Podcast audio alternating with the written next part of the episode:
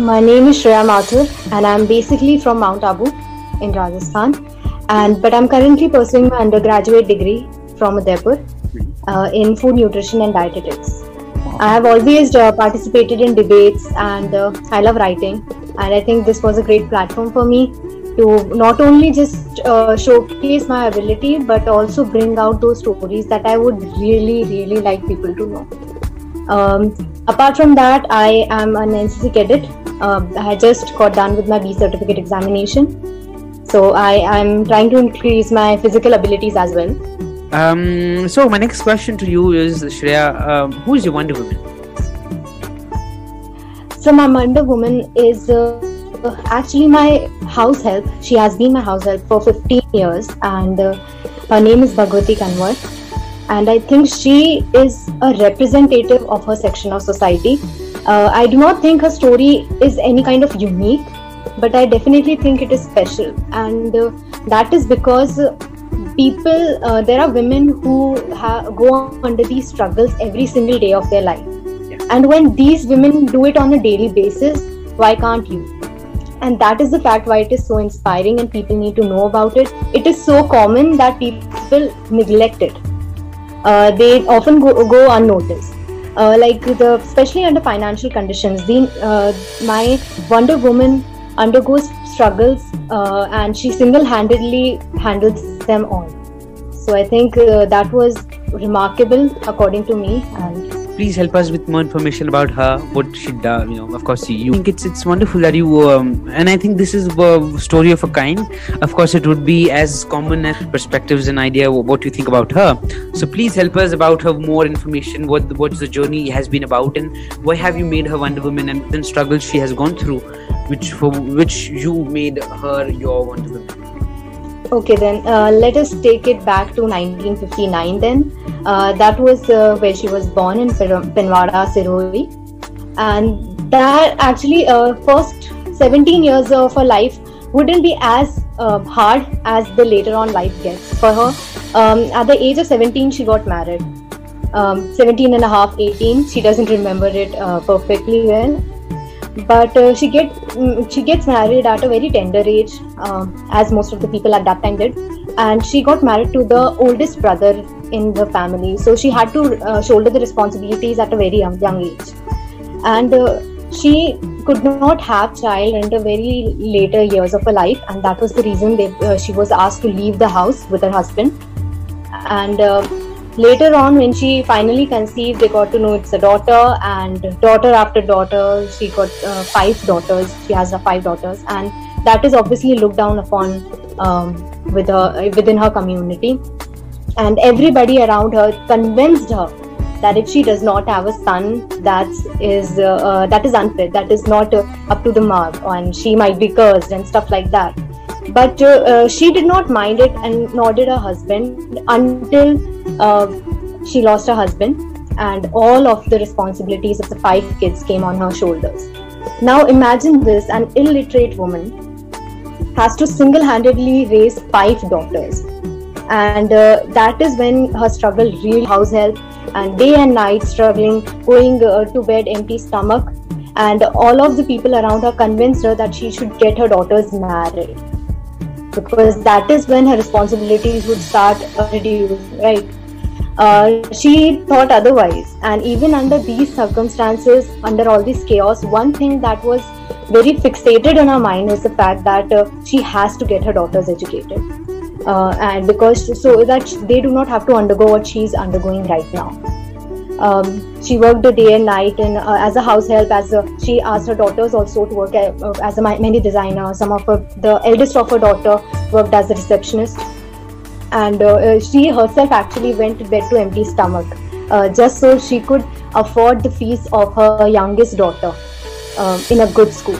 She refused to change uh, their schools because you know compromising on the education was not an option for her um, later in life, when now everything has been settled, when all of her daughters are married, all of her daughters are educated and working, in fact. Uh, so she is diagnosed with stage 2 astrocytoma, which is brain cancer. And uh, but she has made all her da- daughters capable enough to afford that surgery. Uh, so they took her to Palampur and got her surgery done. Uh, she used to forget things and that used to irritate her. Now imagine a solely independent made woman now forgetting things and not being able to uh, even remember where she kept her clothes. That was frustrating for her but she went through it went through the surgery. When the chances were close to nil of survival i think uh, i thought that she was mentally strong and she uh, she worked hard but she's physically strong too. She pulled her way through that and uh, she's fine now. She's recovering. Um, just day before yesterday they went for an mri but uh, they thought there are certain complications now. But she isn't losing hope. She wants to work again. Wants to uh, keep working until the last breath. So that is very remarkable and appreciative, especially because when you see scientists and you see uh, people around you being teachers, and all of these are so inspiring. But a woman who hasn't been educated, having that thought process and struggling her way, navigating her way through all of these obstacles is the most remarkable journey, I think. I'm really glad that you brought this story over here. This, this is a story different uh, i think um, one of course one of its kind and uh, a different one. Uh, and and thank you very much again for bringing this up. I think um, you know the story you shared about her life what she's going through and what she has been through um, and all, all, all different different stuff.